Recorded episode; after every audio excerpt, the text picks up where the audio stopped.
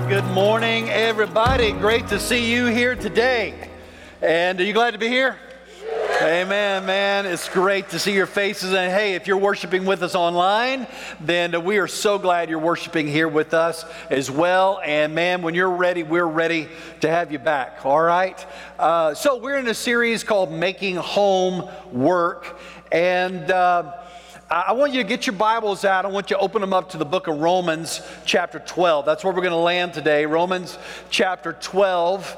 And while you're turning there, I want to tell you a story. This, this is a story of a young couple. Uh, they fell in love young, they were high school sweethearts. Uh, they loved each other, they loved God. What else did they need? Uh, they got married, and things were wonderful. Things were great. And then somewhere around year three, things got a little choppy. Things got a little dicey. They were in uh, finishing up grad school, working multiple jobs, meeting each other, coming and going. Things were getting a little tense, and really, quite honestly, the focus on their relationship wasn't what it used to be. Uh, one morning, uh, the young husband wakes up to hear his wife crying, and he goes to talk to her, What's wrong? And she said, This just isn't working. She put her briefcase over her shoulder, went off to work, and they both had this feeling of fear inside of them that something was terribly, terribly wrong. That couple learned what most married couples know, and that is that marriage is hard.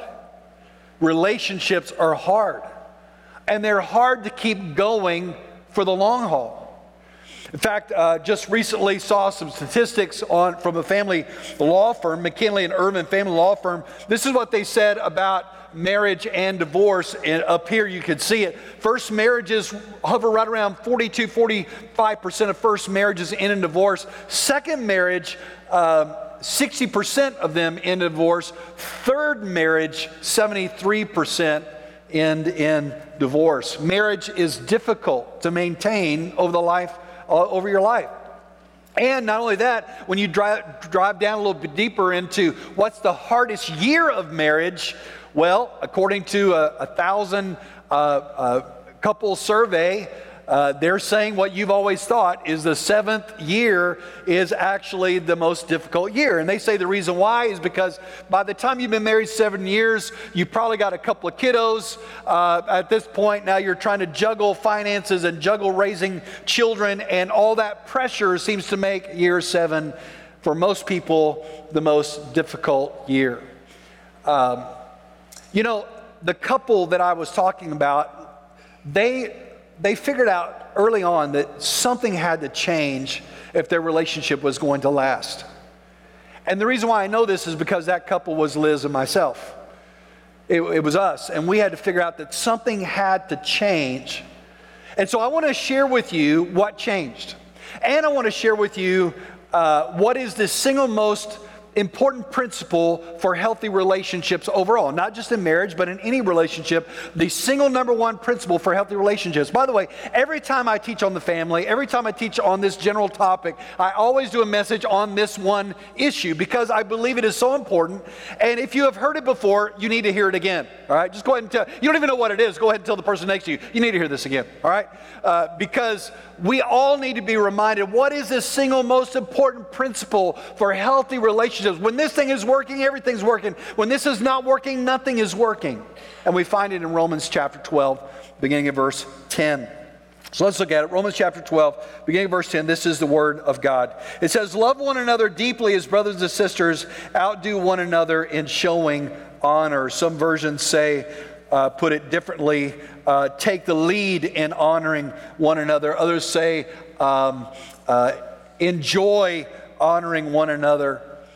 Uh, that, why would you circle the word honor? The word honor. This is a critical word, and I want to spend the rest of my time talking about it. What is honor? Honor is a big deal to God. Every relationship is based on honor. So, what is it?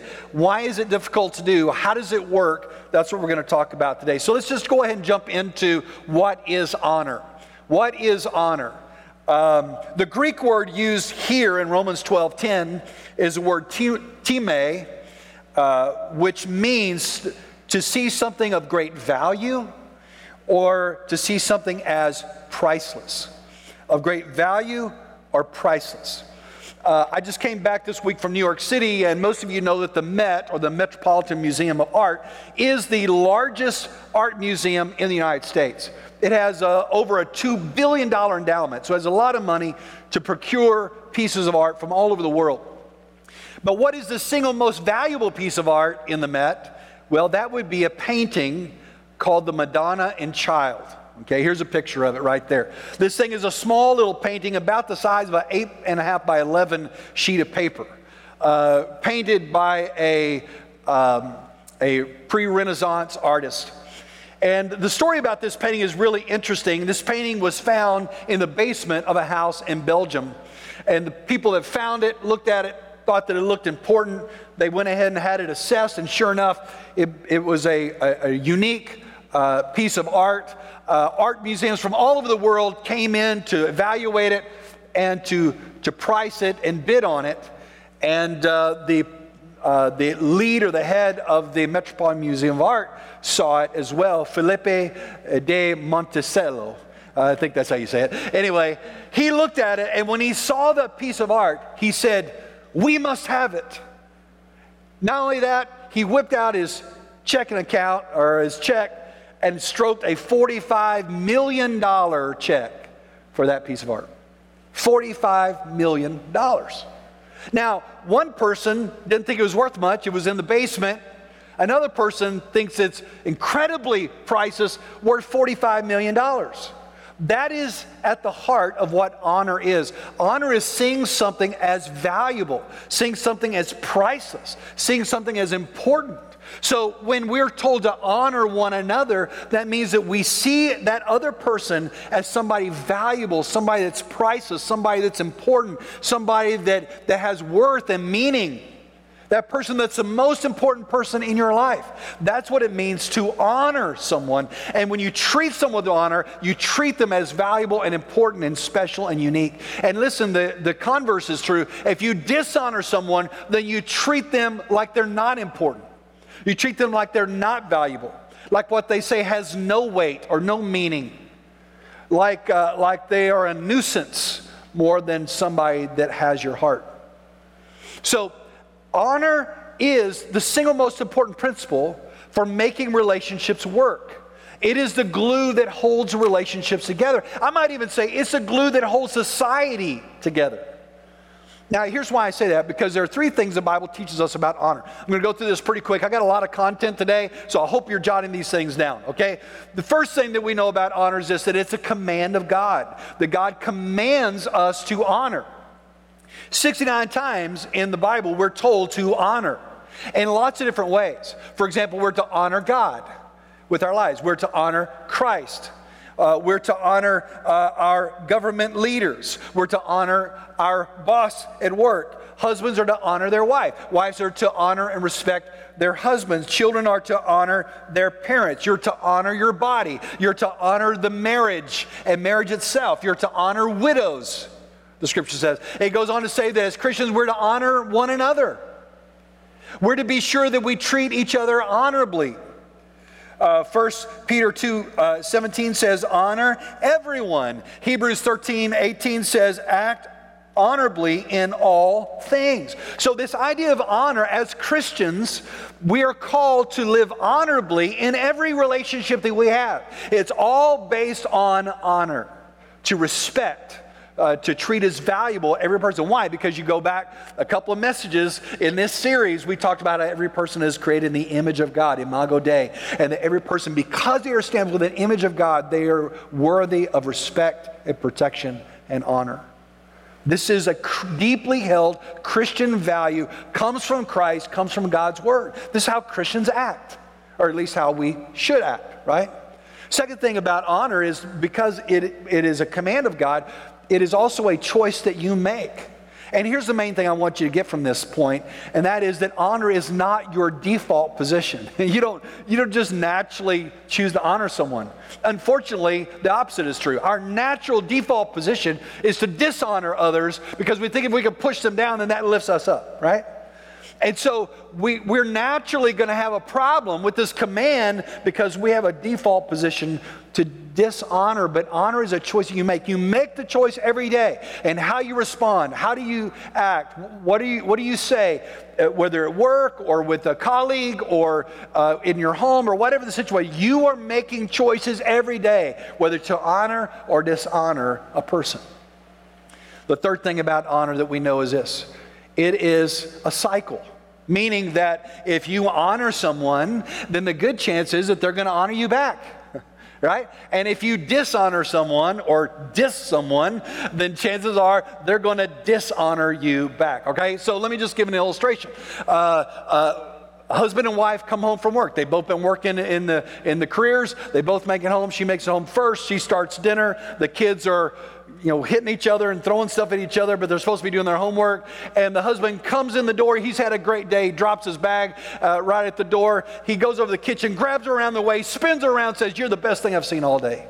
Man, I couldn't wait to get home to see you. I love you so much. He plants a big wet one right on her right there. And he says, All right, now what do we need to do? And he starts rolling up his sleeves. Uh, man, you're already got this down. Maybe I can set the table. I can help uh, the kids not kill each other. We can get the homework started. I can pick up some things in the living room. And so he just gets busy doing that, setting the table and doing all that kind of thing. And he looks at her and says, Thank you so much. I know you work hard all day and then you come and work hard so well here. I'm just so thankful for you. I love you so much. You're such a blessing in my life. Now, how do you think she's going to respond? Pretty good, don't you think?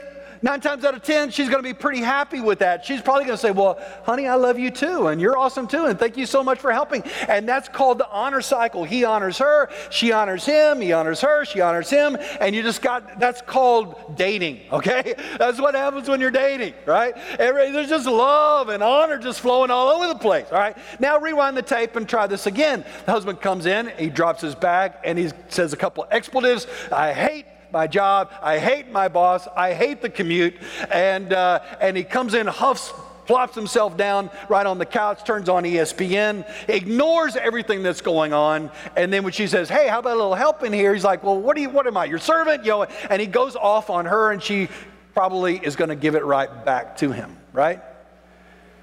Dishonor invites dishonor that invites more dishonor, and that's what we call the crazy cycle things just get, somebody tell me, crazy, right? Now, listen, some of you are living in the crazy cycle. You just got dishonor that invites more dishonor. This is how marriages fall apart. At some point, they were honoring, and then something switched, and now everything is a competition, everything is a fight, everything is a dishonor after dishonor after dishonor, and separation and separation and separation until finally it just dies. And so Honor is important. Honor is what holds you together. Honor is the glue. Honor is the single most important principle for healthy relationship. It's a command of God, it's a choice that you make, and it's got this cyclical nature to it, right? But it's hard.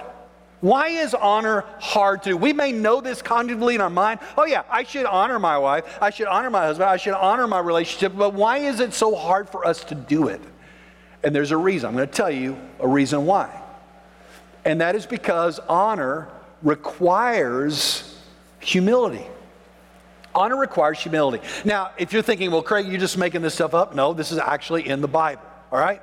So let me, uh, let me give you a couple of verses so you know that I'm telling you truth.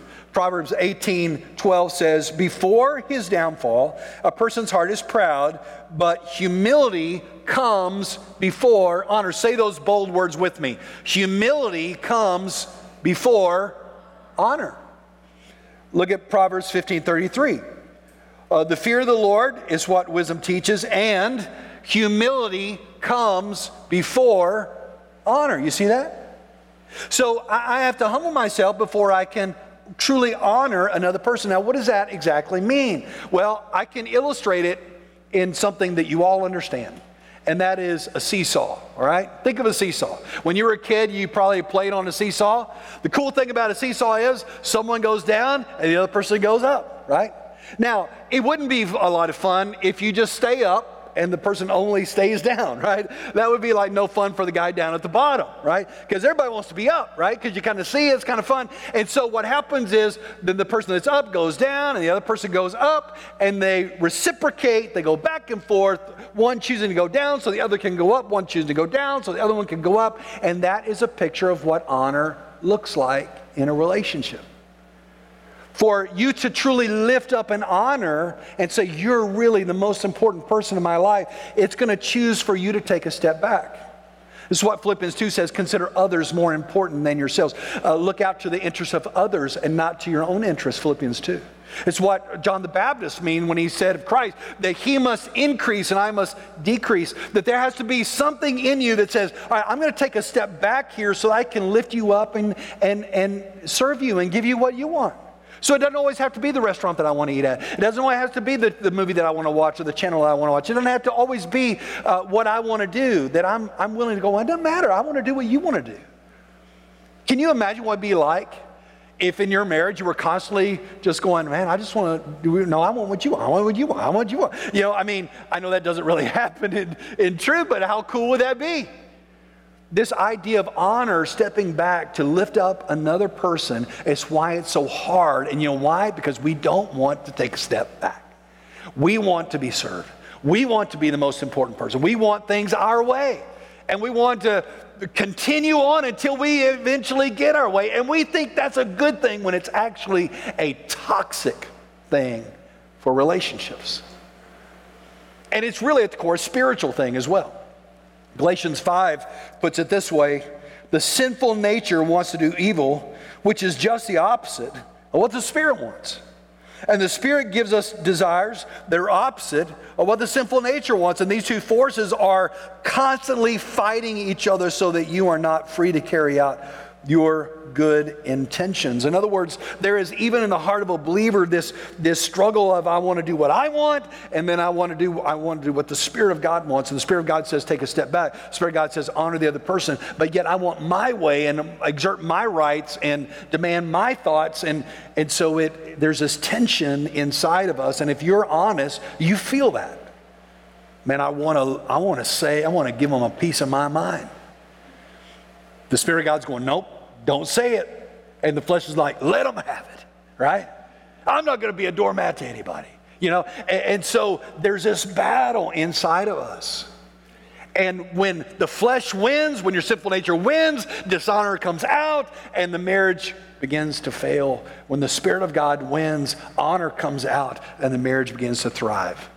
It is a spiritual. Remember what I said last week? Every Marriage issue is at the core spiritual issue. Every marriage battle is at the core spiritual battle because that's what we're dealing with. And so, honor. Honor is a single most important principle for healthy relationships. It's a command of God. It's, it's a choice that we make. It's, it's what makes relationships work. But it's so hard because we have this selfishness inside of us that wants our way, and we don't want to take a step back and choose humility and choose to defer to the other person. And that's why so many relationships fail. That's why 42% of people that said, I do, sometime later say, I don't anymore. So, how do you now put this to work? How do, how do you improve in areas of honor? What, do you, what does that look like? Give, let's get some handles here. Let's get some practical things to do. And I've got some great news for you. The Apostle Paul, in this passage, gives us some really practical things to do. I love what he starts off in verse 10. He just says, outdo one another in showing honor. I love, I told you there are other versions that put it differently lead the way in showing honor. Some versions say, but I love outdo one another because it, it's like a competition. Listen, if you're going to compete over anything, don't compete over what what what you're going to watch on Netflix, right? Or, or who's going to, you're going to have Chinese or Italian uh, compete over how we honor one another. I had a good friend of mine that I used to work with, and he uh, loved his wife and had been married several years longer than I had at the time. And uh, he would come to work and he would kind of start bragging about what he did for his wife. Well, I, you know, I uh, took my wife out to dinner, you know, and he was just making a big deal about it. Kind of hacked me off.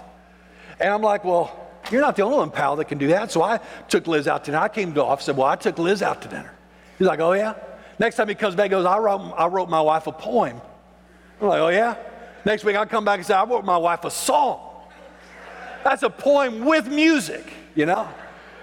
He's like, oh, oh yeah, well, I, I, took my wife on this on this picnic, and and and, and I was, oh yeah, well, I, we went to a movie theater. I mean, I didn't have much money, all right, so I couldn't do a lot. But and so we're like for about six weeks, we had this back and forth, outdoing one another, and showing honor. Now, listen, the ladies loved it, all right. They were like, keep it going, guys. But but it was just competition. What if that were what if that happened in your connect group, right? Where guys, you're just trying to outdo one another in how you honor your wife, or ladies, you're trying to outdo one another and how you love and honor your husband. How cool would that be? What if, what if in a marriage you were trying to always outdo one another in deferring and loving and taking the step back to lift the other person up? That is called a loving marriage. That's called how it's supposed to work. See, I talked to you in, in, in the first ser- in this series, I talked about the plan, the design. I talked in the second one about why, how sin has messed all that up. But now I'm talking about how God can redeem it and make it actually work. So let me give you some four practical things. Like I said, I got a lot of content today. Four practical things about how to improve honor in your marriage. Whether you're newlywed or you've been married, you know, for a couple of decades, uh, whether you've got kids or no kids, it doesn't really matter. All of us can improve. Amen? Can we agree with that? Amen? Can we agree with that? All right, thank you. I'm not the only one here. All right. So, four things to ways to improve uh, honor, increase honor in your home. Number one, honor with your affection honor with your affection. Look at verse 9. Let love be without hypocrisy. Some versions say, let love be genuine or let love, love be sincere. One way that you honor your husband or your wife or your children or your parents, whatever the relationship is, is to show genuine affection for them. That they feel that you love them. Look at verse 10. He, he reinforces it again. Love one another deeply. Let me ask you something. Does your family feel like you love them? Do they feel like you really deeply love them? Uh, this is when you show affection and sincere, deep love for your husband or for your wife or for your children or, or your parents, then that honors them. The honor quotient goes up. Uh, uh, the opposite is true. If you don't show any affection, if you don't have any sense of deep love for them at all, then, then that's dishonor. It's like saying, You're not worthy of me loving, see? So, how can you increase your affection in your home? How can you increase this love quotient? Well, he actually gives us something to do in this passage that is really, really helpful. I want you to look at it, verse 15. I, I, a lot of times, guys struggle with this area because the guys may say, Well, I'm just not a romantic kind of person. I mean, I'm just, you know, I, I love my wife, but I just don't know how to share it. I'm just kind of a dude. I don't really know how to do that. And so, let me give you guys, if that's you, here's some really a simple way to increase your love quotient. All right? Look at verse 15. Rejoice with those who rejoice, weep with those who weep. Now, what does that mean? That means that you need to know what, what, your, what your spouse is happy about, what your kids are happy about. You need to know what they're anxious about, what they're worried about, what's stressing them. That when things are going well, you're dancing in the hallway and you're high fiving and you're celebrating with them. And when they're sad and they're hurting, that you sit down with them and go, Man, I know that this is really hard. And I want you to know that I want to, I want to sit in that and I want to experience that with you. And I want to uh, I want to grieve with you. A lot of times, what we do is we say, well, my, our, our, let's say our wife is anxious about something or afraid of something, we'll go, oh, that's stupid. Why are you doing that? What are you worried about that? That's right. And then we kind of we kind of bark at it like like that's no big deal. Like, oh, that's that's crazy. Why are you thinking? And does that make her feel honored? Uh, yes or no? Uh, no. All the ladies are going, no, right? No, it doesn't. Better to say, you know what, I know that you're really anxious about this. And I know that that's just stirring on. And I want you to know that I love you. And if you're anxious about something, I am. If you're hurting, I'm hurting. And I'm here with you. And I want to just pray for you and encourage you. See, that honors that person by getting to know them. That's called emotional connection. Emotional connection.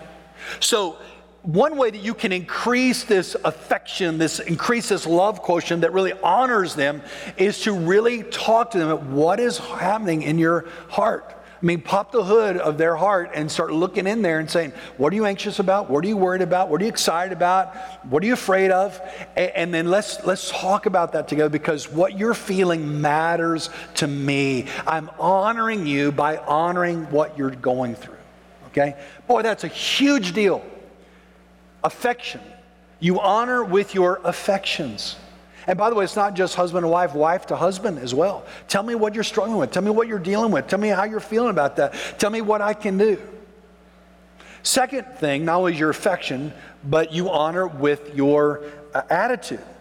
Now, by the way, there are lots of attitudes that I could pick out of this or tease out of this passage. I really don't have time for that, so I'm just going to give you one that I think is, is a really helpful one. And that is a servant attitude. Look at verse 11.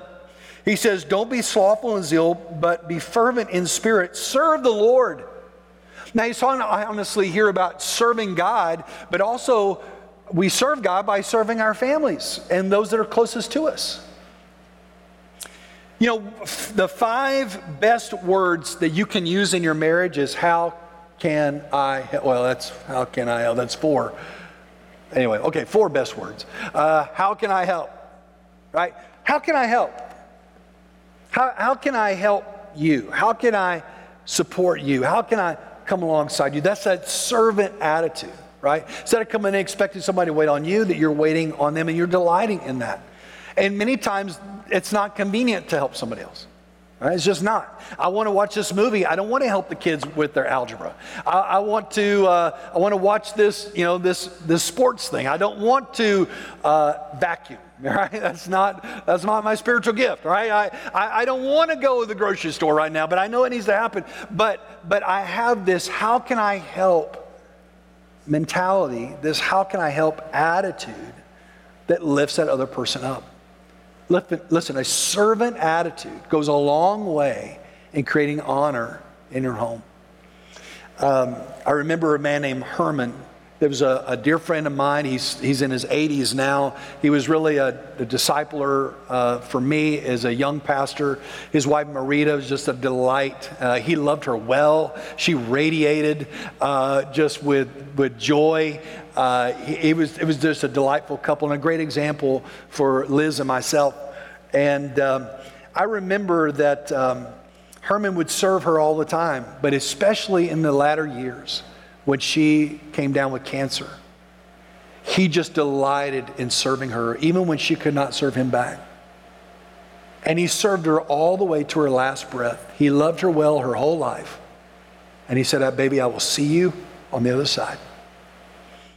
And he said, Craig, I have no regrets. No regrets. See, somehow we think that if we serve, then we're getting the short end of the deal, when actually, when we're serving, we're receiving so much because of the delight of loving and serving and honoring that person that's so important in our life. So, how do we increase our honor in our home? Well, you start by your affection? Do you really emotionally connect with them? And are you sitting in and trying to relate to where they are emotionally and, and speaking into that? Uh, number one, are you serving that other person? Do you have an attitude of service that, that is ready and willing to serve uh, them no matter what they need from you? Here's another one. You honor with your words. This is a big one. Look at verse 14. He says, Bless those who persecute you, bless and do not curse them. This is a really, really big one. The words you use and the tone you choose has a lot to do with whether you have honor in your home or not. Most dishonor comes out of your mouth, all right? Eh, or maybe, maybe it's not, maybe, well, hold on. Maybe it's not what comes out of your mouth, but it's the rolling eyes. It's the, it's the shrug shoulder. It's the big exhale. It's the under your breath groan. It's, it's all these things that we do that communicate, even non verbally, that's so idiotic, what you just said. Or you're so annoying to me. Or uh, I don't have patience for you. This kind of demeaning, dishonoring stuff is what erodes and erodes over time any sense of love and honor in your home. It's just toxic, folks. It's just toxic. Your words are either going to build up or they're going to tear down. It's either going to draw people close to you or it's pushing them away from you. And so your words, the words that you use and the tone that you choose is so important. Uh, Al, uh, Alice Zhao is a mother, a wife, and a data analyst. And her and her husband uh, first went on, their, on a date in October 2008. They've been married now for many years. And on their sixth anniversary, Alice decided to go back and look at their old text, their text before they got married and their text after they've been married to see if they were any different. And not only did she look at their text, she actually analyzed their text because that's what she does, right? And this is what she discovered. Uh, let me put up this little bar graph.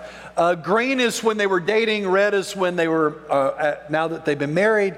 And some of the key words that popped up the most uh, when they were dating, uh, it was a lot of, hey, hey, what's happening? Hey, what's going on? Whereas, okay, when you're, uh, when you're married, it's interesting. She said, they said each other's names in their text more when they were dating.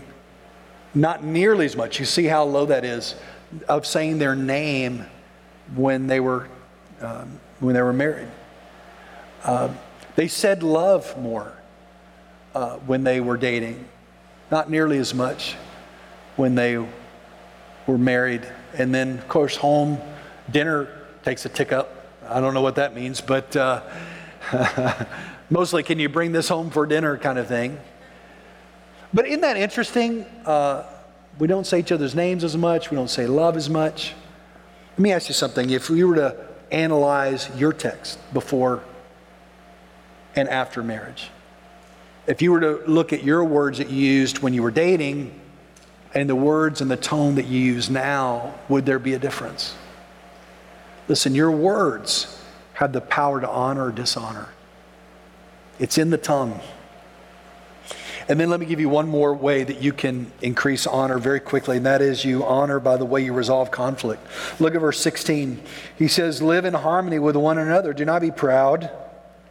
Instead, associate with the humble. Do not be wise in your own estimation. He goes on to say, Do what's honorable. If, live at peace with all people.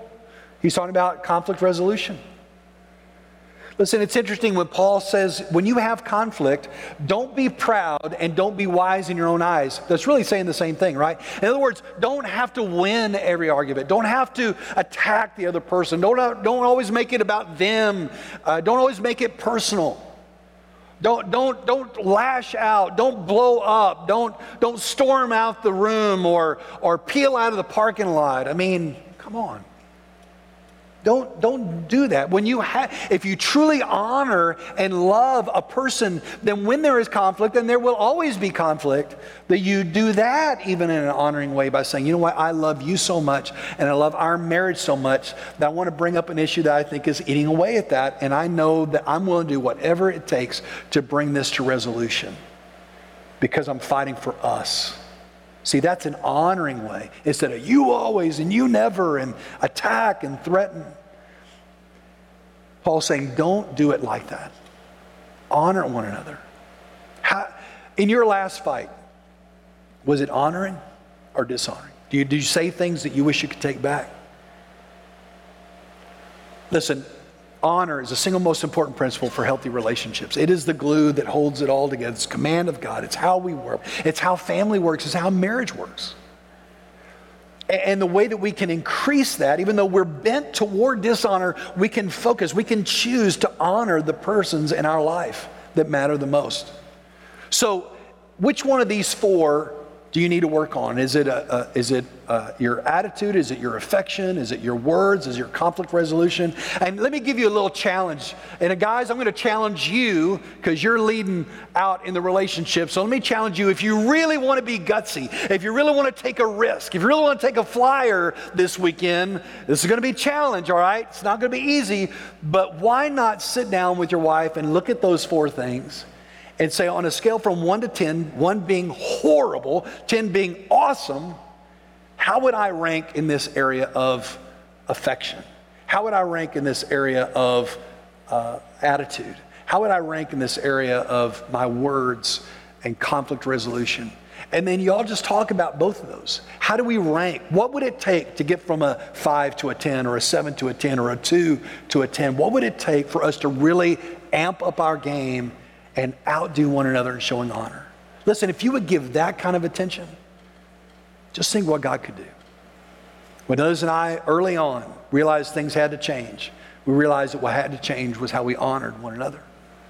And listen, if you want a home of honor, it takes that choice, that, in, that intentionality to do it. Now, the hard part is we can't do it on our own, right? Remember, our flesh doesn't want to honor. And so that's why we need Christ. That's why we need the Spirit of God to help us defer to the other person, to honor the other person. When our flesh wars against it, we need the Spirit of God to empower us to do it.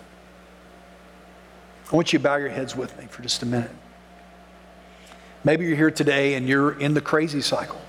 Things have been crazy for a long time. In fact, your heart has gotten harder and harder as you have become more distant because of so much. Now you know why so much dishonor that's happened, maybe for months, maybe for years. But here's the good news I want you to understand is that that can change. What you think is dead can come back to life. But it comes back to life as you honor that person, as you move toward them in the ways that God taught us to right here in His Word. And you said, Well, Craig, I can't do that. I don't, I don't know how to do I, I don't have it in me to do it. I don't feel that. That's why you need the Spirit of God. Because the Spirit of God can empower you to do what will bring health and healing to your home. The Spirit of God can bring dead things to life. The Spirit of God can bring feelings back that you thought were long since gone.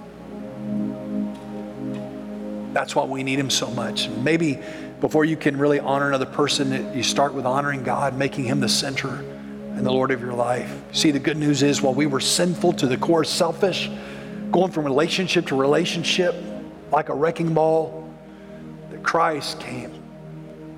And He showed us what real love is like. He took our sin on Him, He died in our place. He humbled himself. He took our shame. He stood in our place. He endured and he suffered and sacrificed for us. He died on that cross. He was buried. On the third day, he rose again. And he offers new life and a new heart and his spirit to live within us so that we can change. And maybe your first step is to say, Lord, I need you. Lord, I need you more than anything. So I want to give you an opportunity to do that right now. Just with your heads bowed, if you've never given your life to Christ, I want you to pray this simple prayer with me. God knows your heart, He sees you right now. Pray this simple prayer Lord Jesus, I know I've sinned against you. I know I've gone my own way. But I believe you died on the cross for me. And you rose again. And Lord, I need you. I need you to forgive me for my own sinfulness. And Lord, fill me with your spirit and help me to honor the people that you put in my life. Lord, help me this week. Help me today to say yes to you and no to my old ways. Lord, I choose to follow you. Father, I thank you for all those that are listening today. Lord, so many hurting families, so many hurting couples, so much dishonor for way too long. But Lord, you've given us the answer is that your spirit within us, then we can learn to honor. We can, we can, we can learn to love. We can learn to see as priceless and valuable these people that you put in our lives. Lord, you can resuscitate hope. You can bring love back to life again. Lord, we need you. And Lord, I pray for every marriage that you would protect that marriage this week, God, that you would nurture that marriage. I pray for husbands to have conversations with their wife, wives to their husbands. Lord, I pray that honor would rule in our homes, that honor would be a household word. And that as we honor one another, we honor you and we show the world what God's love really looks like. So, Lord, fill us and use us. We pray this in Jesus' name. Amen.